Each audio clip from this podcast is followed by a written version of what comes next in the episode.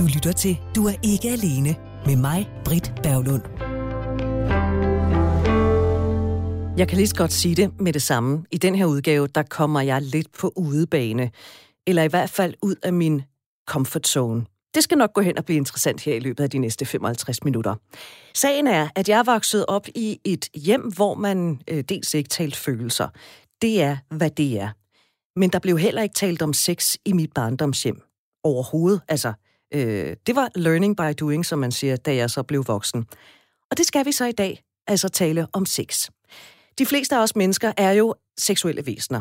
Som et af de få pattedyr, så dyrker vi sex, fordi vi kan. Øh, selvfølgelig også for at formere os, men vi har altså også sex, fordi vi har lyst, og fordi vi kan. Og når vi har lyst, og når vi kan. Og selvom jeg gerne vil indrømme, at jeg kan have lidt svært ved at tale om sex, fordi jeg jo ikke er vokset op med, at det var noget, man talte om. Det var lidt forbudt. Ja, så synes jeg egentlig, at det er vigtigt at gøre det, for det er jo en del af vores liv. Lyster er en del af vores liv. Det kan vi ikke komme uden om. Min medvært i dag er derfor nok min modsætning. Det er en kvinde, der... Hun er ikke bleg for at tale om sex. Når det er så koldt udenfor, som det er lige nu, så kan der godt blive lidt køligt hjemme hos mig, selvom radiatorerne de står og pumper der ud af. Men på grund af min medvært, så har jeg altså de seneste aftener, øh, der har været der lidt lunt hjemme i min sofa. Jeg har siddet med røde kinder, fordi hun er kvinden bag den e- og lydbog, der storsælger i disse uger. Bogen Kvindefantasier, hvor hun selv og en række kendte kvinder har skrevet en strip noveller, hvor kvinder møder mænd måske også kvinder, hvor de så ender med at have sex. Elisa Lykke, tak fordi du vil være min medvært. Og tak fordi jeg må komme med min som, puls på 1000. Som, som man siger. Vi skal, jo, yeah. vi skal jo selvfølgelig tale om din bog, som er en ret stor succes. Men først så får du altså lige et spørgsmål, som jeg stiller alle mine gæster, og det gør jeg for at aftabuisere det her med at være single. Det er jo et single-program, ikke? Og vi har yeah. alle sammen på et eller andet tidspunkt i vores, vores voksenliv været singler. Hvor meget erfaring har du i single-livet som voksen? Jamen altså, jeg har jo, det, det er først kommet her sent jo, fordi jeg har jo været det, som, øh, som hedder en, øh, en housewife. Altså, jeg har jo to børn med, med to forskellige. Jeg startede tidligt med at få børn, og sidst har jeg været gift i, øh, i 17 år med en mand, så det har faktisk kun, jeg har kun været single i fem år. Mm. Men mm. altså, når du så lægger mine af cirka 40 år single, ej, så galt er det ikke, men øh, lad os bare sige, vi, vi har sammen øh, noget erfaring, det er dejligt. Nå, du er mm. jo så idékvinden bag denne her erotiske novellesamling Kvindefantasier, hvor du også selv har bidraget med historier. Som jeg sagde for ja. et øjeblik siden, øh, jeg kommer jo fra et hjem, hvor sex aldrig nogensinde er blevet nævnt med så meget som et eneste ord i de 18 år, jeg boede derhjemme. Øh, Gisp! Hvor meget har dine forældre talt med dig om sex? Altså, jeg har haft en... Øh, jeg, jeg har ikke talt med sex med min far, men det har jeg gjort med min mor. Altså, jeg har altid haft en... Øh, en, en fuldstændig øh, fri tilgang til at spørge min mor om alt, inden for rimelighedens grænser selvfølgelig, omkring sex. Øh, jeg har aldrig nogensinde følt noget har været pinligt. Vi har talt om alt fra menstruation til orgasmer, til øh, tissemændsstørrelser, til forventninger og ikke forventninger. Og, altså, jeg har haft øh, en, et meget, meget fri øh, opvækst i forhold til at kunne tale om sex, og har altid følt, at det har jeg selv kunne tilgå, som jeg gerne ville. Jeg har aldrig fået presset noget ned øh, over mig i forhold til, at øh, har mor været pinlig, eller ej, nu sagde mor også lidt for meget. Men hun har altid været den, jeg har kunne gå til. Hun har ligesom været den der sådan, øh, underviser for mig hele mit liv. Så det er ikke helt galt, når jeg siger, at vi to lige på det punkt faktisk er modsætninger? Nej, det, er, altså det, det kan jeg høre, det er vi i den grad også, fordi jeg kan, altså der er også, når du siger følelser, altså vi har grædt, og vi har råbt, og vi har skrevet, og vi har skændtes, altså vi har også været et meget, altså det har været en meget følelsesladet familie, jeg har vokset op i, med netop masser af følelser og udtryk og, og fri tone. Så, øh, så det lyder sådan, hvis du heller ikke har, har snakket følelser med din familie. Mm, nej, nej, nej. Det var ikke noget, vi gjorde i det, i det pæne øh, borgerlige hjem. Nå, men nu har du jo så udgivet denne her novellesamling Kvindefantasier. Ja. Det er en ungpigedrøm for dig. Hvor ja. kommer den drøm fra? Jamen, altså drømmen, altså det, det er sjovt, fordi jeg har altid været enormt fascineret af den skrevne sex. Altså, jeg har været glad for porno på skrift. Og det er jo også, fordi jeg kommer fra en tid, hvor vi ikke havde det her sådan fuldstændig visuelle boom, som vi har i dag. Øhm, jeg skulle jo bruge min fantasi. ganske enkelt. Øh, og den kunne jo opstå på nogle, på nogle meget små og pussy grundlag. Øh, alt fra et øh, Dals Varehus-katalog, hvis, hvis lytterne kan huske Dals Varehus inde i Nørregade i København.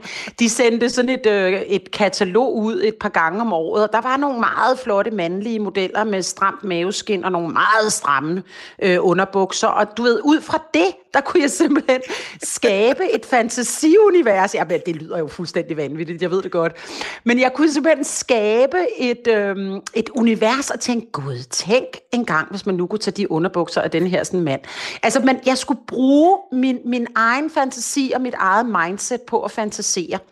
Og, og måske var jeg heldig at finde et weekend sex, det var jo det helt vilde, eller et ugens rapport, hvor jeg elskede at læse øh, de grå sider. Så jeg har været fascineret af ting, der har kunne sætte min fantasi i gang.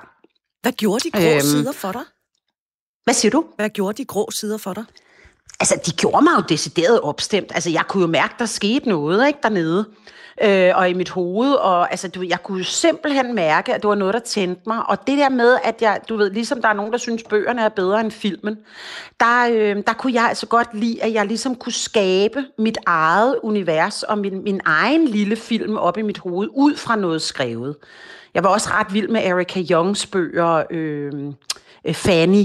Og altså i det hele taget alt, hvad jeg kunne skrabe til mig af noget, hvor jeg kunne bruge min fantasi, det kunne jeg rigtig, rigtig godt lide. Så derfor har det været en ung pigedrøm, som jeg først har kunne udleve på grund af en coronakrise. Øh, hvor jeg lige pludselig fik tid til mig selv, fordi at, at, at mit arbejde har jo altid gjort, at jeg altid har løftet andre, fordi jeg arbejder som manager og PR-agent for andre kendte mennesker. Så nu fik jeg det her sådan momentum til, hvor jeg siger, nu gør jeg simpelthen noget ved det. Så, øhm, så det, det er ligesom afsættet for unge pigedrømmen. Der skulle gå mange år, før det blev en realitet. og du har jo selv bidraget med fortællinger til novellesamlingen, ja. og derudover så har mm. du så fået kendte kvinder til også at skrive fortællinger. Og lad ja. mig sige det som det er. Hvis man tror, at det er små, fine fortællinger af de gamle lægeromaner, at der er masser af romantik, der bliver givet mange blomsterbuketter i for de forskellige øh, fortællinger, så bliver man en anelse, måske ikke skuffet, men overrasket. Der bliver ja, gået til stålet. Man. Der bliver ikke lagt fingre imellem i de her fortællinger, og man behøver heller ikke at kunne kunsten ud i at læse noget mellem linjerne. Det er ret eksplicit, ikke? Var du overrasket mm. over, at det var sådan nogle historier, som du så fik fra de andre? Altså, jeg troede jo, jeg var den mest, hvad skal man sige, hardcore. Jeg tænkte, uha, øh, nu er det jo ligesom, nu har jeg lavet to af historierne, og så skulle jeg have et bidrag. Altså, vi er jo syv kvinder, ikke? Og, der, øh, og jeg har jo også spurgt en del kvinder, som jo ikke, øh, som, øh, som ikke har haft det samme mod, som er, er de kvinder, der ligesom er endt op med at, at bidrage. Og jeg må sige, jeg blev faktisk glædeligt overrasket. Altså, jeg blev glædeligt overrasket over at se, at de havde forstået øh, præmissen i, at det her, det skulle netop ikke være sådan noget lidt kedeligt, øh, husmorsex, hvor at det vildeste var, at man blev taget på en vaskemaskine ude i bryggerset. Altså her er det jo voksne, saftige, øh, også mange modne kvinder, som har levet, og de har født, og de har været i sorg, og de har råbt, og de har skrevet, og de har været milde, og de har været vilde. Altså, der, jeg kan mærke alle de der nuancer i de her forskellige ty- typer kvinder. Så, så jeg blev ikke øh, overrasket, altså jo, positivt overrasket over, at de havde forstået præmissen, og at de lå dem selv gå, so to speak, på den her måde. Altså, at de ligesom lå sig drive fuldt ud i det her sådan fantasiunivers. Og det har jo selvfølgelig nok også været, fordi at dogmet for mig har jo været, at jeg har givet dem det her frirum, at de står, hvem der har bidraget, men ikke på hvilken historie. Og det giver jo så også et frirum til, at, det, øh, at man kan skrive lige så vildt man vil, men også til mit udgangspunkt i omkring det her med fantasier. At der er ikke noget, der skal støje, at øh, hvis det er Anne-Louise Hassings historie, så skal man ikke ligesom se hende i historien, men skabe sit eget fantasiunivers. Så det er sådan set derfor, jeg har valgt. Det er ikke fordi, at vi ikke vil stå ved vores noveller, og det skal være tabuiseret med kvinders seksualitet og hvad vi står for, men mere for at opretholde det her fantasiunivers. Så, så det vil sige, det var ikke fordi, at de øh, krævede, nej, men jeg skal ikke have mit navn stående her. Det var simpelthen dit det, det var præmissen for at skrive. Altså, du skal skrive den her til gengæld, så siger vi ikke, hvem det er, fordi det er et lille ekstra lag på historien i virkeligheden. Når jeg læser dem, så sidder jeg og tænker, hvad er det for en Elisa Lykke? Eller hvilke har hun skrevet? Og, Jamen, præcis. altså... Jamen, og det er det, som jeg gerne vil have, faktisk. Altså, det er jo som for at vende tilbage til mit Dals Varehus-katalog, ikke? Altså, det er i bund og grund, altså, vi har så stor en, øh, en nem tilgang til pornoen i dag, og den, den skal også være hjertelig velkommen. Øh, men det er altså en... Øh, det er noget andet med det skrevne. Det giver dig noget andet, og det, som du jo også, nu har du også læst novellerne, det er jo bestemt ikke, fordi de er kedelige, øh, og man bliver i den grad opstemt, ellers så tror jeg, man er lavet af sten. Øh, så man bliver jo opstemt af at læse de her sådan, øh, ja, det ved jeg ikke, Britt, blev du opstemt? Altså, jeg vil sige, som jeg sagde, der har været meget varmt hjemme i min sofa, til trods ja. for, at vi har haft øh, 10 graders frost eller et eller andet, ikke? Jeg har været fløjtende oh, altså, Ja, jeg vil også sige, øh, at, at, jeg i hvert fald øh, jeg, jeg er blevet meget påvirket af de historier. Altså, jeg synes virkelig, det er, det er meget velskrevne og meget sådan eksplicite øh, pornografiske historier. Netop som du selv siger, der blev ikke lagt noget imellem dem. Så det er jo, det er jo, det er jo porno og sex og kvinder på skrift. Og jeg synes, øh, altså jeg er jo også vanvittigt overrasket over, at... Øh, at jeg jo virkelig ramt ind i et område. Altså når man ryger nummer et på alle bestsellerlister med en E- og lydbog, så er det jo fordi, at der er et kæmpe behov for, at vi øh, på en eller anden måde, altså vi i hvert fald har lyst til at læse sex, mm. og vi har noget mere nærvær lige nu og tid til det. Hvor vigtigt er det med den der fantasi? Altså, fordi nu, altså, jeg kan sagtens forstå det med Dags Varehuskatalogerne. Jeg skal da ikke afvise, at jeg også har siddet og kigget på nogle af de der mænd dengang i, i, i begyndelsen af 80'erne, da kataloget kom. Øhm, men hvorfor er det så vigtigt med den der fantasi? Altså for mig er det jo, altså, det er jo, det er jo hele juicen i, i mennesket, at, at, øh, at vi kan fantasere, at vi kan tænke. Altså jeg synes jo, altså det er jo lige før vi skulle have talt med en hjerneforsker også, fordi jeg tror, at den fantasi og vores egen styren af at tænke videre, den tror jeg simpelthen er så vigtig for os som mennesker. Øhm, altså saft og kraft øh, i mennesket, at vi ikke tør ind. Øhm, jeg tror, det er virkelig, virkelig, virkelig vigtigt at opretholde den fantasi. Det andet gør os jo dogne, sløve. Det er tre klik på nettet, og så har du øh, noget til tider vanvittigt urealistisk porno smis, smasket op i ansigtet. Øhm, jeg tror ikke, det udvikler os. Jeg tror, det gør os sløve, og, jeg, øhm, og, og, og det er den nemme løsning. Så jeg tror, at øh, fantasi og bruge vores hjerne generelt, om det så er en gang imellem lige at sætte sig ned og udfordre sig selv på nogle matematikstykker, eller prøve at gå en anden vej øh, øh i et andet so- øh, supermarked, eller i det hele taget udvikle vores hjerne og, og nære den. Øh, det tror jeg simpelthen er, er vigtigt for krop og sjæl. Mm. Der er vel også noget pigerne i det der med, at I er så syv kvinder, der har skrevet i alt otte noveller. Ja. Det hedder så, det er fantasi. Det ved vi jo rent faktisk, os der læser dem, ikke om det er. Eller om det Nej. er noget, der er sket. Fordi sex er jo stadigvæk vanvittigt privat. Det er det selvfølgelig, og det skal det også være. Jeg har selv, du ved, været i perioder af mit liv, hvor jeg tænkte, hvor meget skal jeg smitte op i ansigtet? Men det har faktisk meget ofte været netop det visuelle, hvor jeg tænkte, okay, alt bliver ligesom taget fra mig. Er der noget privat? Og derfor der synes jeg, at, at, at lige præcis med den her bog, det er jo et tilvalg. Hvis man overhovedet ikke er i det humør, så skal man ikke læse kvindefantasier. Men hvis man gerne vil udfordres både i parforhold og som single, og i det hele taget blive udfordret lidt på sin fantasi og sin... Øh, øh, og sine lyster, så er det et rigtig godt tilvalg, i stedet for at gå ind på Pornhub eller en eller anden favoritside, man har. Øh, så så jeg, øh, selvfølgelig er jeg med på, at det, det også er noget privat. Men altså på den anden side, vi skriver 2021, og, og jeg tror ikke, der efterhånden ikke er et emne, som allerede ligesom er blevet lagt ud. Så jeg tror ikke, at jeg kommer til at, at støde nogen på det private. Det tror jeg simpelthen ikke på. og selvfølgelig så er jeg med på, at du øh, synes, at det er en fin samling af, af fortællinger øh, om sex. Mm som du selv siger, den er jo stukket fuldstændig af, hvad angår salg som, som e- og lydbog. Den ligger nummer ja. et på alle lister. Hvor overrasket over er du, at den er blevet så populær, som den er? Altså, du har jo stort set været på besøg i samtlige danske medier her i løbet af de seneste par uger. Jamen, altså, jeg er faktisk rigtig overrasket, og det er jeg måske, øh, det, det er jeg faktisk af nogle forskellige årsager. Altså, for det første, så er jeg jo vanvittig glad. Altså, det vil jeg gerne lige have lov til at sige, og jeg er sådan helt ydmyg, øh, kravler rundt på knæene. Fordi jeg havde tænkt, nå, det her lille hyggelige novelleprojekt, det bliver nok sådan en lille, du ved, et lille underground-samling, øh, øh ikke? Og nu er det jo bare vist sig, at den har jo bare ramt ind i et fuldstændig tørkeramt område. Og, og det tror jeg selvfølgelig også, timingen er jo også på grund af, at alle er hjemme, alle går ture, og alle kan høre lydbøger. Og, øh, så jeg tror, at timingen er selvfølgelig genial, men jeg tror også, det siger noget om tiden, at vi, øh, at vi har behov for at fordybe os på en eller anden anden måde end, øh, end netop en pornoen og, øh, og utroskab. At vi også har brug for at hoppe over på en anden platform netop med noget nærvær og fordybelse. Men øh, jeg er også overrasket over stadigvæk, som jeg jo egentlig lige har sagt, at vi er i 2021, og at det også kan virke sådan lidt overraskende, at kvinder har en vild seksualitet. at vi også kan være nogle dyriske, vilde, liderlige bæster, ligesom mænd kan. Øhm, der kan jeg godt tænke sådan lidt, gud, øhm, jeg troede, vi var lidt længere fremme. Jeg troede ikke, at det var så stor en sensation at, at, øh, at udgive øh, otte saftige sexnoveller, skrevet fra, fra nogle kvinder, som, som vi ligesom kan identificere os med. Men, men... Så, så det er kommet bag på mig, det må jeg sige, Britt. Altså, øh, jeg tænker lidt, wow, øh, udover at jeg selvfølgelig er, er vanvittigt glad, så, så, så kan jeg også godt undre mig lidt over, øh, at, at det er braget så meget afsted.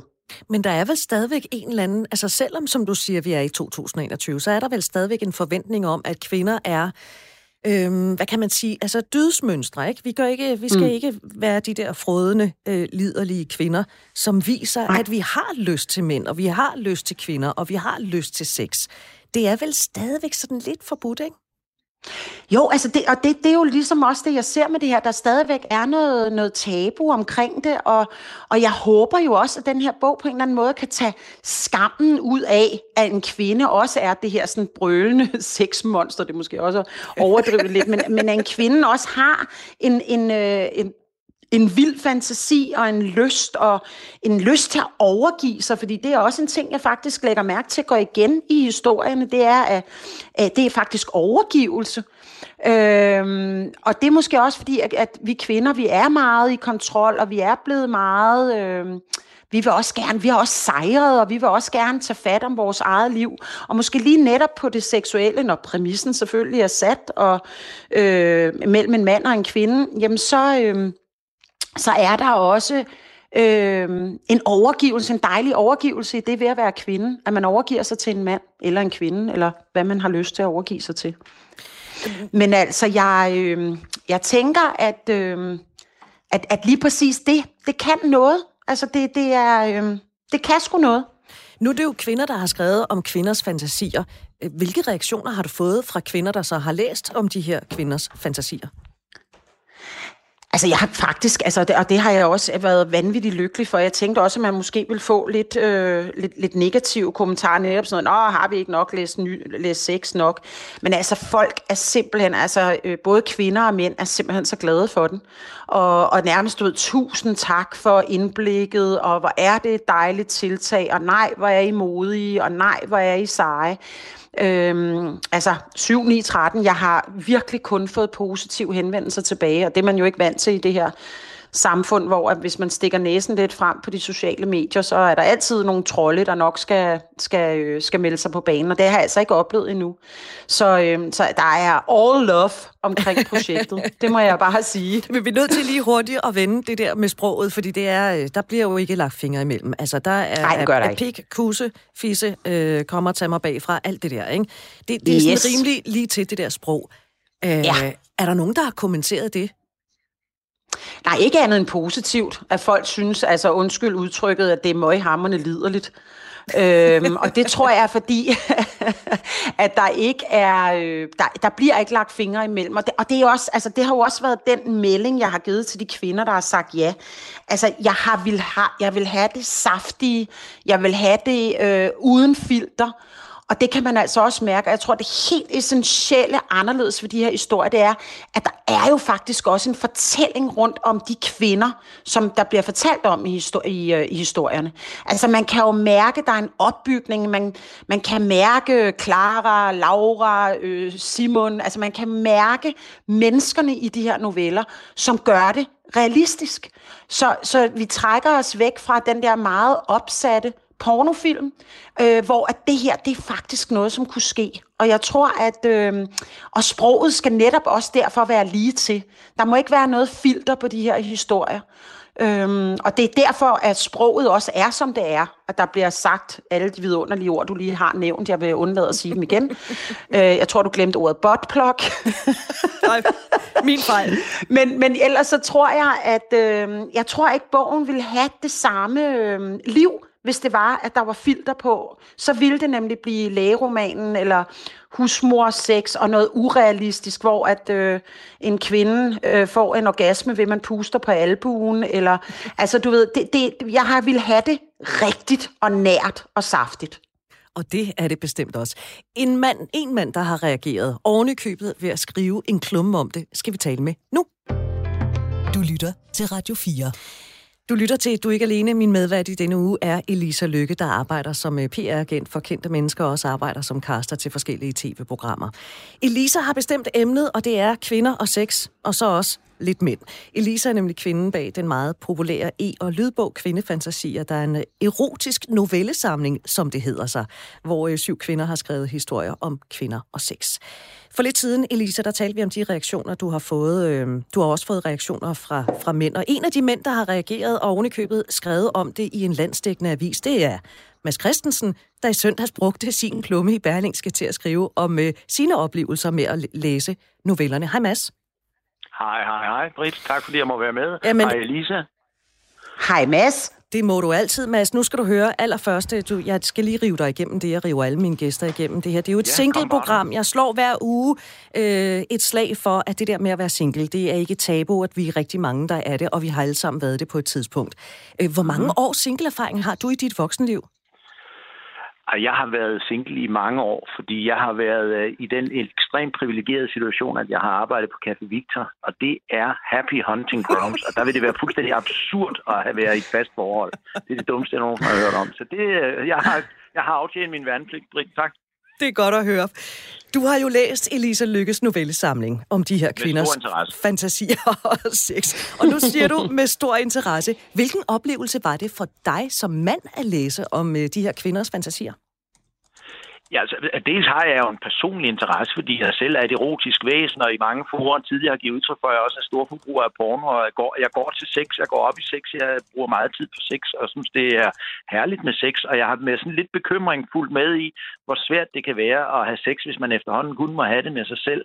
Og øh, derfor tog jeg jo afsæt til øh, på, synes jeg selv, min egen lidt øh, flabede humoristiske façon og, og, og, og holde Elisas noveller op mod den øh, øh, verserende, hvad skal man sige, MeToo-diskurs. Øh, så det var egentlig det, der var mit ærne i, øh, i søndagens avis. Men, men jeg har også en stor personlig interesse, jo. Men er det fair at holde dem op mod MeToo? Nej, nej, overhovedet ikke. Og jeg har også fået på puklen for det i dag. Der er en øh, kvinde, der er initiativ til at det hedder MeToo-opråb, som har, øh, har svaret øh, igen på sin charmerende krasse måde. Og, og det er da også helt fint. Øh, men men øh, ikke desto mindre, så har vi mænd, eller i hvert fald nogle mænd, jeg får altid skæld ud, hvis jeg tager- alle mænd til indsigt i mine holdninger, så det skal jeg altid huske at sige sådan en disclaimer. Jeg taler på egne vegne og dem, jeg lige kender. Men, men mange mænd har i de seneste par måneder, måske et par år, haft lidt svært ved at finde ud af, hvor fanden står vi? Altså, hvad, hvad, hvad, hvad, hvad, hvad kan vi tillade os? Vi er med den ene hånd opdraget til, at kvinder vil have en bad boy, og det er mand, der er aggressiv og tør gå hen og byde op til en dans, der ligesom øh, øh får gevinst. Og samtidig vers- verserer der sådan en, en ny historiefortælling om, at mennesker har holde deres kæft og siger undskyld. Og... Så jeg havde sådan lidt ventet, at der måske i en moderne sex-novelle øh, ville være lidt mere om øh, samtykkeerklæringer og hensyn og øh, smut, når du er færdig og siger undskyld og sådan noget. Og, og som vi lige var inde på ordbruget, det kunne jo hurtigt blive sådan noget med øh, vulva og vagina og øh, sikkert en, en attraktiv penis, du der producerer. Øh, og det bliver det jo heldigvis ikke. Og, og jeg fandt jo i min lille klumme håb i Elisa og Elisas øh, medskribenters øh, udtryk for, at der altså også er plads til, øh, alt det dyriske og svidige og beskidte, som jo heldigvis også foregår mellem mand og kvinde, og som vi jo skal gøre alt, hvad vi kan for at bevare. Og, og som du siger, at det er meget lige til. Altså sproget der, der er intet, man kan misforstå, når man læser de her... Men der er øh, heller ikke noget mere usekset, end at tale om en tissemand eller en tissekone. Så kan man da lige så godt lade være. det har du da fuldstændig ret i. Øhm, at, hvor overrasket blev du over, at det var så eksplicit, at sproget det var så frit, som det var? Altså, øh, der er jo ekstra spændende indsigt her, fordi det er jo ikke én novelle, det er jo, øh, det er jo syv vidt forskellige kvinders bud, og der kommer også syv vidt forskellige historier ud af det. Jeg er enig med Elisa i, at der er en lang række fællestræk, men der er der heldigvis også mange forskellige krydderier, så vi ikke skal sidde og spise den samme suppe syv gange. Jeg blev glædeligt overrasket, men jeg er ikke sådan, at jeg er faldt på røven over det og tænkte, gud, det havde jeg ikke set komme, for jeg ved nemlig godt, at øh, der foregår en masse dejlige ting ude i Krone, og det synes jeg er vidunderligt. Og, og, øh, og, og ikke for at falde tilbage i den MeToo-debat, men vi skal bare passe på, at vi ikke får det kvalt mm. i en iver efter, øh, at alt skal være rent og spritet af. Nu, nu er det her jo fortællinger. Det er, så vidt vi ved, siger jeg med og blinker med det ene øje til Elisa. Nej, det skal du ikke sige, Britt. Det... Nu ødelægger du det hele. Det er der sket, det der. Det er der sket øje for øje, tand for tand. Det er jeg helt sikker på. Mads Christensen, er du blevet klogere på os kvinder og vores sexlyst? Jeg er blevet bekræftet i de bedste forudfattede meninger, jeg havde. Og, øh, og, og øh, jeg er desværre øh, lige præcis i den her specifikke sammenhæng ikke single. Men, men hvis jeg var, så ville jeg tage det her med mig som pligtlæsning, og det synes jeg, alle mænd skulle gøre. Og, det, og, og se alt det skønne, som også er og selvfølgelig skal man som mand øh, forstå et nej og opføre sig ordentligt, men der er altså ikke nogen, der ender i kassen med sig selv, hvis man bliver hjemme og siger undskyld hele dagen. Man er nødt til ligesom at gå ud på banen, hvis man vil spille. Og en gang imellem må man også tage chancen. Og der håber jeg jo også, at kvinderne så er gode til at sige nej, hvis de synes, at en mand ikke er spændende i sine tilnærmelser. Øh, fordi det er jo det, øh, manden vil jo bare gerne have at vide, hvor han står og har indtryk af. Og at jeg kunne blive til noget skønt, og at nej, det vil alle ordentlige mænd respektere og acceptere og gå derfra. Elisa Lykke, øh, Mads Christensen siger pligtlæsning. Hvad siger du til det? Hvad for en læsning? Pligtlæsning. Sagde du pigtlæsning? Nej, vi siger pligt. ah, okay, pligtlæsning. Jamen altså, øh, jeg, jeg, altså jeg, synes, jeg ser det jo ikke som en pligt, at man skal læse den her. Altså jeg ser det jo som et tilvalg af, øh, af, øh, af noget, som, hvor man har behov for at få en indsigt og få øh, et pust i sit øh, måske ikke eksisterende eller eksisterende sexliv. Øh, men, men jeg ved ikke, altså pligtlæsning, det, det får, jeg får det dårligt, når jeg hører det ord. Mm. Det var bestemt heller ikke meningen. Er jeg med endnu? Du er med endnu, Mads Christensen. Jeg skal nok fortælle dig noget. Jeg er helt enig i, at Lisa pligtlæsning fik et, et, et, en dum bismag. Jeg håber, at mange mænd vil se det her som øh, en mulighed for at vinde lidt uh, sjælden indsigt i, hvad der også foregår derude. Det er bestemt ikke nogen pligt. Det skal være en lyst og en glæde. Præcis. Noget, der går igen, det er jo, at øh, kvinderne alle sammen skriver om den samme slags mand, Mads Christensen. Nogen vil kalde ja. ham øh, en rigtig mand, altså meget maskulin, brede skulder, store hænder, øh, et sexet ur, alt det der. Ikke? Nu er det jo øh, måske fantasi, og måske er det virkelighed. Hvad siger du som mand til det her meget ens billede af, hvilken slags mænd de her kvinder har fantasier om? Altså uden Men, at vi skæler øh... til, at du er en mand, som er høj og bredskuldret og har et sexet ur. Skide der med det ur. Jeg tror ikke, der findes en kvinde på jorden, der lægger sex i et ur. Det tror jeg simpelthen er noget, mænd har fundet på. Men, men, øh, men det til side, så er det jo... Øh, vi, vi har altid hørt, at det er svært at være kvinde, for man er fanget i det her luder Madonna-kompleks. Man skal være pæn og dydig, og samtidig skal man være vild og fyrig. Og nøjagtigt det samme gør sig jo gældende for mænd. Øh, så hedder det bare ikke luder Madonna, så hedder det noget andet. Men altså, der er jo masser af vidnesbyrd, både officielle og uofficielle og visten i kroner om, at mange kvinder, ikke alle kvinder, men mange kvinder sætter pris på en lidt farlig mand, der ligesom tør tage chancen og går lidt til stålet og ligesom tager fat og, og leder i den erotiske vals og et, et greb om lænden og sådan noget. Men samtidig bliver vi jo ligesom, i, specielt i den her samtid, ofte og ofte fortalt historien om den hensynsfulde øh, bløde mand, der øh, kender sine, sine tværkønslige værdier og, og, og venter og er hensynsfuld og tager afstand. Og i det der spændingsfelt, der skal man jo være især finde ud af, hvad man vil, og det er ikke altid lige nemt. Øh, og der øh, gives der jo et par rettesnor her, og der er det i hvert fald tydeligt i de syv kvinders besøg, at de godt kan lide en, øh, en mand, der ligesom øh, er uforskrækket og tager fat og tør tage et initiativ og, og byde op til den her spændende dans, og også... Øh, ligesom altså tager fat. Det er jo ikke et hård porno, Elisa beskriver, men det er jo heller ikke blød føle sex med tidsmand i tidskone. Øh, og det er skønt. Synes du i virkeligheden, at vi kvinder skal prøve at være lidt mere åbne om, hvad vi godt kunne tænke os, når det kommer til det rent seksuelle? Nå, prøv at det er pisfarligt at begynde at læse noget ind i det i den her tid. Vi går jo i et minefelter på æggeskaller, men, men jeg vælger at se det her som et tegn på, at, øh, at der er et håb derude, og at øh, når, når de første og mest øh, aggressive MeToo-bølger har fundet et lidt mere roligt niveau, så vil vi erkende, at, at mange kvinder gerne vil have en mand, der tager fat, og mange mænd vil gerne have en kvinde, der tør at sige, tage fat. Og, øh, og, og hvis man kan lide den modsatte øh, øh, power dynamic i soveværelset, så er der jo også plads til den. Det hele handler jo bare om at finde ud af at få forventningsafstemt. Og det er jo lige meget, om man forhandler om en olieudledningskontrakt, eller skal købe en brugt bil, eller skal ende i høet med en kvinde eller en mand. Det handler jo om at få forventningsafstemt. Jeg vil jo bare håbe, at man kan spørge og få et ja eller et nej, uden at der skal være noget mærkeligt i det. Og det er der jo lagt op til her. Der er jo øh, alle mulige nødgange, hvis man synes, det bliver for vildt. Men heldigvis er der der mange åbenbart, der gerne vil have, det bliver lidt vildt. Mm. Kunne du godt tænke dig, at der kom en tor? Jeg er stensikker på, at der kommer en tor. Jeg er stensikker på, at Elisa er allerede i gang med en tor, og der bliver det ikke syv kvinder, der bliver det 20 kvinder. Hvis jeg var kendtis kvinde i dag, og blev inviteret til det så vil jeg straks sige ja. Jeg er overbevist om, at de står i kø for at være med. Mads Christensen, tak for dit maskuline bidrag. Tak fordi jeg måtte være med. Elisa Lykke, altså, jeg ved slet ikke, hvor jeg skal starte herfra. Øhm, Nej. Men, men, øh, men jo, det gør jeg egentlig, fordi Lad mig egentlig starte der, hvor at jeg sluttede med Mads med hensyn til, skal vi kvinder være mere åbne? Skal vi prøve at fortælle lidt mere om, hvad det egentlig er, vi godt kunne tænke os, når det kommer til det seksuelle? Ja, altså det synes jeg jo. Altså, og, og selvfølgelig synes jeg allermest, at man skal gøre det med den, man har lyst til at have sex med. Altså det er jo sådan set der, man skal starte, kan man sige. Øhm, hvis jeg ligesom kan øh, med min bog øh, åbne op for, at man... Øh, øh, tænker, gud, det kunne jeg da godt tænke mig at prøve, og gud, hvor lyder det frægt, så er det jo den, som man skal have sex med, som man skal ventilere det over for. Så man kan sige, altså det er jo ikke en, øh, min bog er jo ikke en guide, det er jo en, en lystbog, som måske øh, man selv kan sætte sig selv ind i denne her ligning af historierne, og se om der er noget, der tænder en, og gud, det har jeg egentlig ikke prøvet, sådan har jeg aldrig fået den før, men det kunne jeg godt tænke mig. Så, øh, så jeg tænker ja, fordi altså egentlig har jeg indtryk af, at øh, veninder er enormt gode til at tale sammen om sex, og om mænd, og om pigge, og om det ene, og om det andet.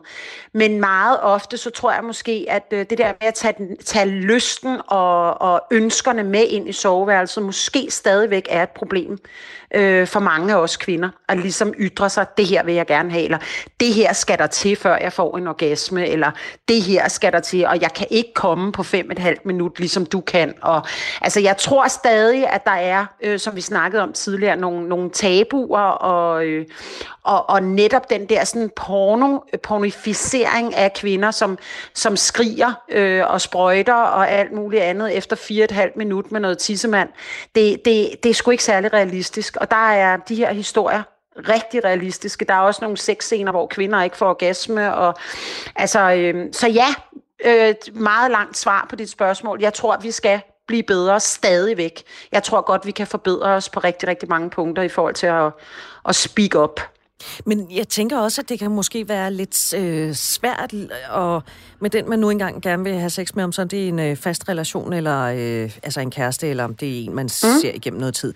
Altså det der med, ja. fordi man ved jo for fanden der ikke, undskyld jeg banner, hvordan det bliver modtaget. Hvis man ikke ligesom Nej. har øh, talt om det før, så lige pludselig, så har man læst de her og tænker, uh, det der, det kunne jeg godt tænke mig at prøve. Hvordan serverer jeg lige den? Ja, men altså, det handler jo i bund og grund, øh, altså, det, det må jo så vise sig, om du har fundet den rette partner.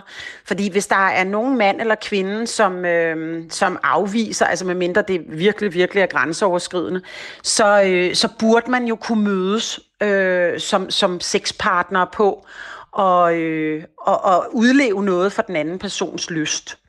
Så, øh, så selvfølgelig kan det være svært, og det er nok også svært at sige det, hvis det er en, man har mødt på Tinder, og man møder fire timer efter. Eller også er det måske netop nemmere, fordi at man tænker, at det her det er rent sex, og det, øh, det er ikke sikkert, at jeg skal se ham igen. Så jeg tror, at det er, når... Øh, øh, altså, jeg tror, det har både for- og bagdel med, om det er en lang relation, eller om det er en kort relation.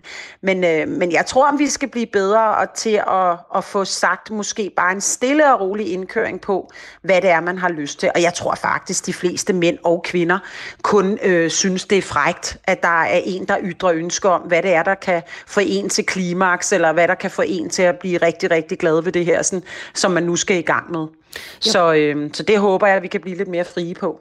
Jeg forestiller mig også, at det også afhænger meget af, altså, hvad man kommer fra. Altså, du har været vant til, at du har kunnet tale om alle de her ting med din mor. Jeg har ikke ja. øh, talt med mine forældre om det. Det vil sige, jeg, har, jeg, jeg skal stadigvæk opbygge det der, hvad kan man sige, en form for ja. sprog. Ikke? Øh, og da jo. vi talte sammen forleden dag, der sagde du, at du kan blive sådan helt skrækslagen ved, at voksne ikke taler med deres unge om sex. Du har ja. jo selv børn. Hvor meget har du ja. talt med dem om øh, sex, mænd, kvinder, kroppe? Jamen, der er altså øh, så meget, som de, øh, som de orker. Altså, jeg tror, at øh, det der sådan meget pushy øh, forældretrip med, at, øh, at, at du ved, at man skal være, og nu har du husket, og altså hvis det er, at du har givet dem en fri opdragelse, og altid givet dem indtryk af, at, at du kan komme til mig med alt, også når det drejer sig om intimitet, så øh, jeg siger både, altså nu har jeg to døtre, jeg har en på 16, og jeg har en på 24, og, øh, og de ved, at de kan komme øh, til mig med alt. Altså nu er den 24 år jo mere øh, seksuelt aktiv, så man kan sige, at øh, hun har haft mere behov for det. Men altså øh, begge mine døtre, de, kan, de har, har og, og kan altid tale sex med mig.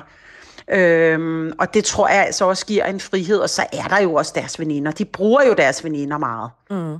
Hvordan tager man den der snak med sine børn? Men man tager den ikke, før de er klar, vil jeg sige. Altså, fordi det kan du godt mærke. Øh, nu har man så også erfaring med nummer to. Man kan jo godt mærke, når det er, der begynder at ændre sig interesser, og hvornår man begynder at være mere sammen med drengen. Altså, det er jo øh, livets biologiske ur. Det går jo i ring, næsten ligesom moden. Så man ved jo godt, hvornår det er, det begynder at blive interessant med det modsatte køn, eller det samme køn. Og i det hele taget, så, øh, så, så er det bare sådan en livscyklus, at man godt ved, hvornår det bliver tid til det. Og det er sådan set ligesom med alt muligt andet. Når man får en lille baby, så tænker man, at mit barn skal aldrig flytte hjemmefra. Men altså, det er jo bare, at vi går med tiden, og, øh, og det er vi bare som mennesker rigtig gode til at tage det, når det er, det kommer. Øhm, så, så de... Øh, så det er kommet i små ryg, og dermed bliver man også som voksen mere vant til at ligesom kunne imødekomme den snak. Mm. Hvad er konsekvensen, hvis man som, øh, som forældre ikke ligesom bevæger sig ind på det område, når nu at børnene efterhånden øh, når pubertetsalderen, når de begynder at blive lidt mere modne? Ja, så er det jo, jeg frygter lidt, at pornoen bliver deres oplæringsmester. Ikke? Og der, der må jeg jo simpelthen bare sige, at hvis en, en 15-årig dreng, øh, som er, er, er flasket op med, med porno på sin iPad, så, øh, så tror jeg, at han bliver forfærdeligt skuffet, hvis han skal ud og have sex første gang, øh, og at, øh, at der ikke er analsex og alt muligt andet første aften. Øh, så så, øh, så, så det, det tænker jeg, at konsekvensen er, at man måske søger noget undervisning på en lidt mere hardcore, urealistisk måde, og det er jo også derfor, for at vende tilbage til mit udgangspunkt for min bog, så håbede jeg jo også, at jeg kunne ramme ungdommen på netop brug din egen fantasi, prøv at mærke efter, hvad virker, hvad virker ikke, i stedet for at lade en pornofilm være, være lærermester. Ja, fordi der er ikke nogen manual, og netop det, det skal vi tale øh, mere om nu, og det skal vi sammen med Nils. Radio 4 taler med Danmark. Du lytter til øh, Du er ikke alene. Min medvært er Elisa Lykke, der er idékvinden og også selv bidragsyder til den erotiske novellesamling, der hedder Kvindefantasier. En e- og lydbog, og den er stukket fuldstændig af. Den er gået hen og blevet en bestseller på ganske, ganske få uger. For lidt siden, der talte vi om det her med, at du synes, at det er vigtigt, at vi taler om, om sex med vores unge. Fordi mm. hvor skal vi ellers lære det andet end, som du siger, i pornofilm, som måske ikke er helt retvisende for, hvordan et normalt sexliv er. Og nu skal du høre, Elisa, øh, for noget tid siden, der fik jeg en mail fra Nils Fransen, der er lytter mm. af programmet, som er med på telefon nu. Hej med dig, Nils. Hej. Ved du hvad, Hej, Niels. Øh, jeg er simpelthen Hej. nødt til lige at, at, at, at spørge dig, fordi det er jo et single-program. Så, så øh, hvor mange års erfaring har du i, i solorit i den der voksen tilværelse, Niels? Jamen, øh, jeg har jo øh, stort set hele mit liv, fordi at øh, jeg betragter jo tilværelsen som øh, en, en stor oplevelse. Altså, de øh, forhold og de piger, øh, man møder på sin vej, har man jo ikke nogen idé om, om det er noget, der var et halvt år, eller fem år, eller hele livet. Så, så man er nødt til at tage sit liv i de kapitler, øh, mm. det nu, nu byder på, ikke? Mm. Du, øh, du skrev i din mail til mig, øh, og tak fordi, at du skrev, at det der med sex, det er noget, vi... Altså, det der, vi, vi lærer at køre bil, vi lærer at cykle, vi lærer at regne. Ja. Men det med sex, det må vi selv finde ud af. Vil du ikke uddybe, hvad du mener? Jamen, jeg mener bare, at øh, vi kommer jo forskellige steder fra alle sammen. Nogen har jo vokset op med en far og mor, der rendte med morgenkå på og låste døren til toilettet, og hvor vi dårligt hørte, at de havde noget med hinanden at gøre. Andre, de har måske øh, vokset op i andre sammenhæng, hvor man måske har fået en anden intro til tilværelsen, øh, rent seksuelt i hvert fald, og, og, og kropsmæssigt. Så derfor så starter vi jo også på forskellige niveauer, øh, og derfor så kan man sige, at øh, for de fleste vedkommende, i hvert fald for den generation, jeg hører til, tror jeg, at øh, der er man jo vokset op med øh, learning by doing, ikke? Og, øh, og det vil sige, at øh, man har jo taget det step by step, og så har man jo måske været heldig at rende ind i nogen, der har hvad skal man sige, lært en noget, eller øh, hvor man oplevede nogle ting, som ligesom har taget øh, det der øh, seksuelle et skridt videre. Øh, og, og derfor så ender man så op med, som jeg også øh, nævnte, at når man så bliver voksen på et eller andet tidspunkt, eller ældre, så kan man godt gå sådan lidt og drømme sig tilbage til, da det hele startede, at øh, man måske havde fået meget mere ud af det der seksuelle øh, halløj, øh, øh, end man måske havde, da man var helt ung, hvor det bare drejede sig om at skynde sig lidt og blive færdig. ja, fordi du, du, du skriver jo blandt andet, øh, at der er nogen, der siger, jeg vil jo gerne have den erfaring, som jeg har i dag, dengang jeg var 22. Ja, det, sådan er det jo, ikke? Altså, mm. fordi, fordi, fordi med tiden, så lærer vi jo også, at, øh, at der er jo noget, der hedder forspil for en kvinde, og der er noget, der hedder nydelse. Der er noget, der hedder, at, at kvinden måske skal øh, varmes op hele dagen igennem til at, at virkelig kunne, øh, hvad skal man sige, øh, nyde og, og, og, og have en seksuel oplevelse med sin fyr. Øh, det kan ikke noget, der er alt for, alt for mange øh, bump på vejen øh, i løbet af sådan en dag der, så kan det ødelægge det hele, ikke? hvor en mand måske mere... Øh, øh, ja, sin natur, kan man sige, kan komme lige ind ad døren og, og rive tøjet af kvinden, bare fordi han skal have taget trykket. Ikke? Og det er jo to vidt forskellige ting, kan man sige, og indgang til det der med at have sex med hinanden. Ikke? Så, så hvad siger du til, at øh, Elisa Lykke nu har taget initiativ til, og ikke bare taget initiativ, men rent faktisk gjort noget ved det, og udgivet den her novellesamling, hvor der jo i den grad bliver øh, fortalt historier om sex? Jamen, jeg synes, at det er lige meget hvad. Så synes jeg, det er, det er da på tide, at vi, at vi åbner døren. Øh, jeg synes, der har været alt for meget tabu omkring øh, den der seksuelle akt. Øh, ikke fordi jeg synes, at folk skal sidde og fordybe sig i, i sex på, på, på fjernsyn, eller, eller, eller hvad hedder det, hvad hedder det, porno eller sådan noget.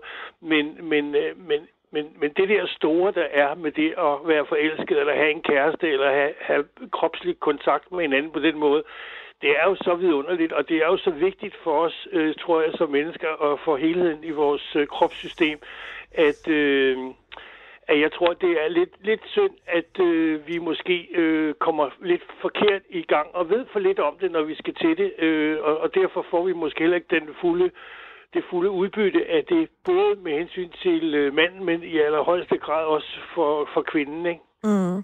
Elisa, hvad siger du til det her med, øh, som Nils siger, med, med, med mænd og kvinder? Der er jo forskel på os.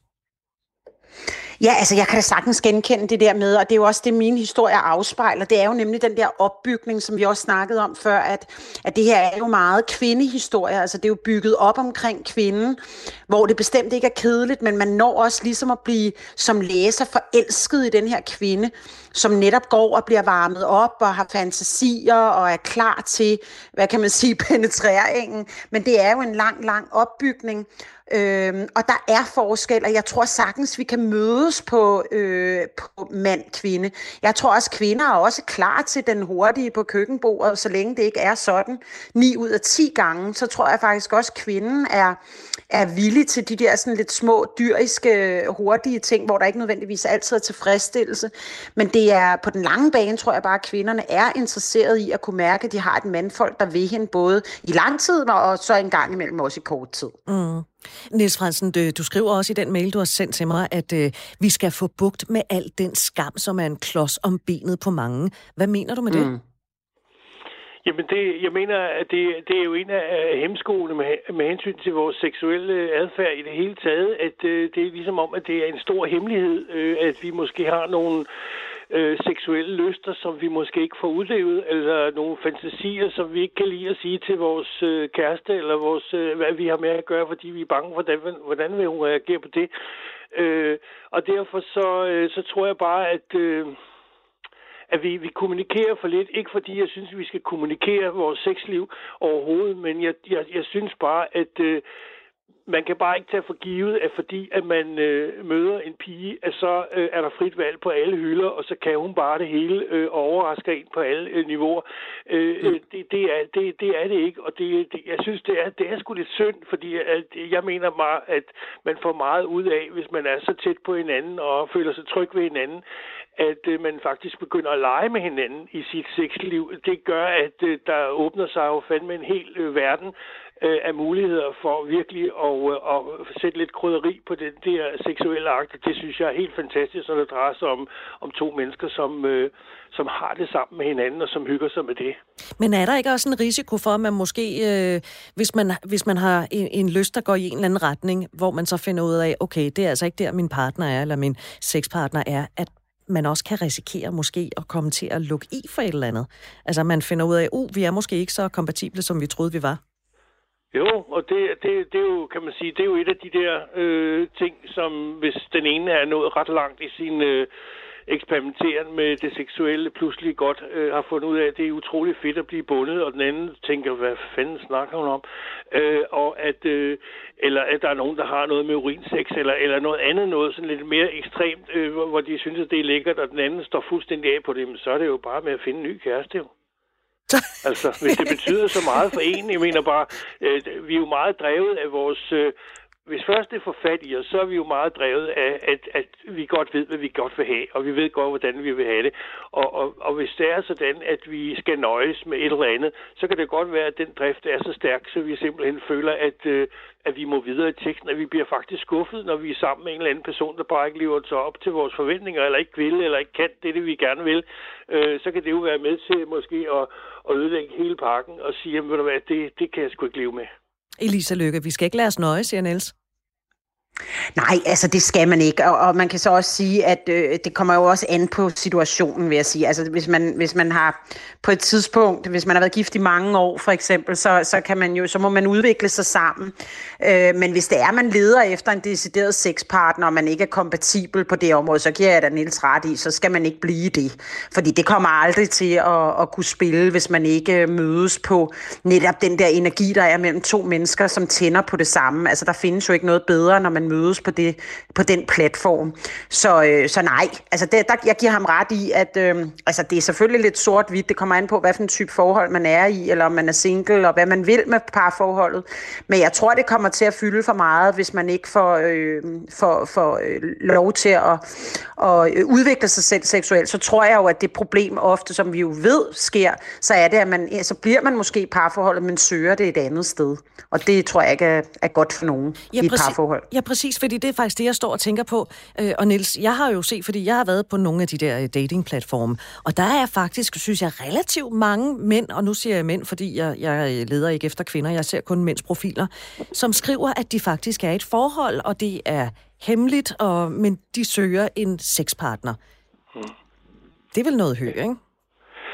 Jo, det, det er det da selvfølgelig øh, set ud fra sådan det øh, ægteskabelige øh, synsvinkel, men øh, man kan også sige, at øh, det, det, for mange mænd er det der med det nye og udforske, det er jo også spændende, ikke? Det er jo derfor, du har så mange der laver sidespring. Det er jo simpelthen ikke, ikke så meget måske for at få en ny øh, kone eller noget andet, men det er jo simpelthen bare den der spænding, det er ved at opleve noget nyt, eller en anden måde, eller en anden duft, eller altså et eller andet. Der er jo et eller andet, der trækker, der gør, at vi overhovedet bliver tændt på, på andre end øh, vores øh, kæreste, eller den, vi bor sammen med, eller noget, øh, at vi overhovedet kan blive påvirket på den måde. Og det er der altså nogen, eller ret, ret mange, hvis man skal kigge, kigge på statistikkerne, så er der ret mange, der åbenbart falder i, i det hul, ikke? Og derfor kan man sige, at lige børn, de leger bedst, og, og det er ligesom også det der med hensyn til, hvordan man så matcher sammen på forskellige niveauer øh, og hvor meget det betyder. Jeg er da sikker på, at der er masser af mennesker, som lever et udmærket, til, til en udmærket tilværelse med at læse bøger og se fjernsyn og lave mad og lave børn, øh, og så tænker de egentlig ikke mere over det. Og så er der andre, der er utrolig meget opsat på, at det der sex og, og sammen, sammenliv på den måde, at hvis ikke det spiller, så kan de slet ikke holde ud at være i et forhold. Altså det fylder simpelthen bare så meget. Det skal bare være i orden. Det gode sexliv, det er super vigtigt for hele trivselen i hele kroppen i deres, øh, i deres verden. Og, og sådan er vi bare forskellige, tror jeg. Niels Fransen, tak fordi du vil øh, bidrage her til programmet. Jamen, det var så lidt, ja. Men øh, det gør jeg da gerne en anden gang, hvis I får brug for mig.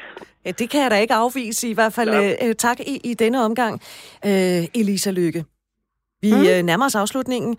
Kvindefantasier, ja, et, et kæmpe hit, øh, som sagt. Du har bidraget med to historier. Jeg ved ikke, hvad for nogen det er. Nej, det gør du ikke. og, og, og så har du så allieret dig med seks andre kendte, kendte kvinder, som hver har skrevet en historie.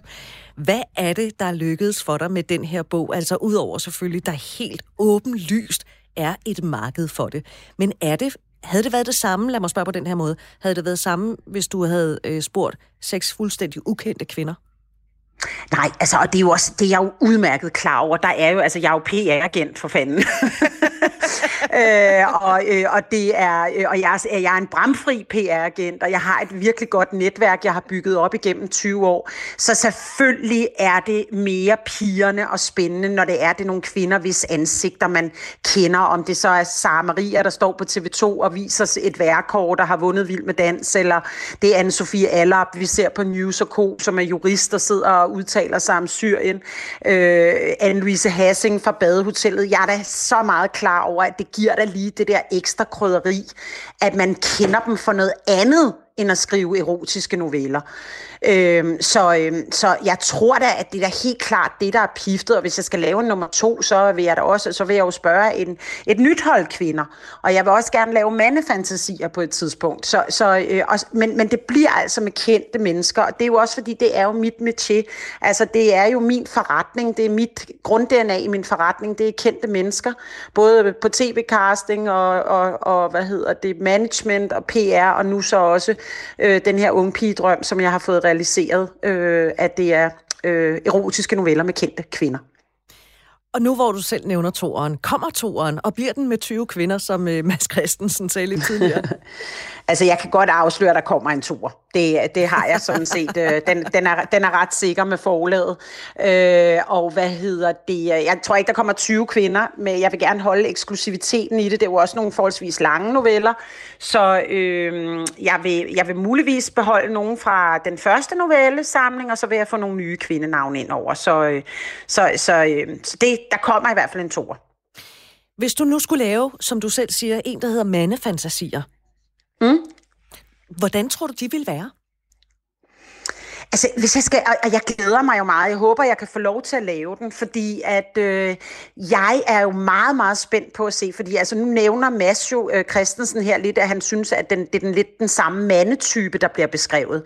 Jeg er jo meget nysgerrig på, øh, om mænd beskriver den samme kvindetype i deres fantasier.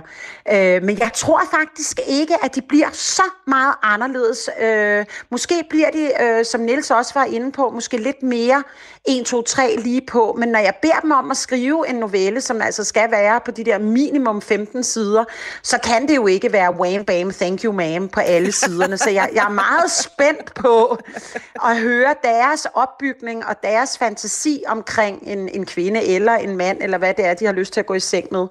Øhm, så jeg, jeg, altså jeg er meget spændt, men jeg tror egentlig ikke, at vi mænd og kvinder er så langt fra hinanden. Og det, øh, det synes jeg faktisk øh, også er en meget, meget spændende eksperiment at se øh, den tid, den glæde.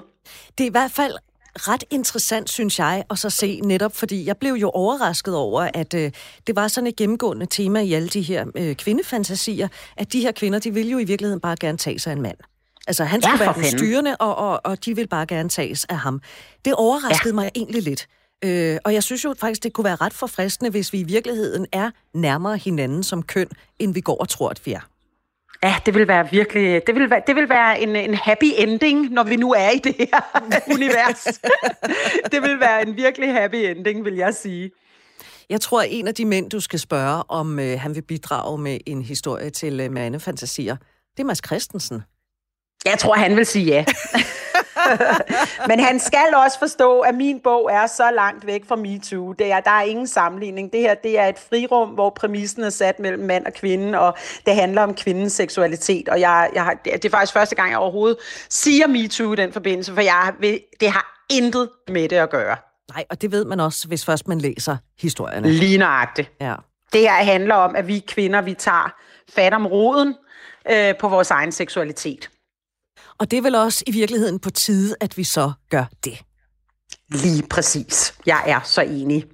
Jamen, Elisa Lykke, tak fordi uh, dels at du vil være med her, men jeg vil også give dig et uh, stort tak for novellesamlingen, som i hvert fald har, skal vi kalde det, udfordret mig med hensyn Åh, hvor er jeg til, glad. til hvor, Hvor er jeg glad. hvor åben og ærlig jeg skal være over for uh, den næste mand, jeg skal være nøgen med i mit liv. Det, uh, det har i hvert fald sat nogle tanker i gang, så det vil jeg gerne takke dig for. Og jeg siger tak, og du kan altid ringe til mig og snakke om sex, Britt. Jamen, det er, det er rart at have sådan en livsline. Tak skal du have, Elisa. Præcis. Ja.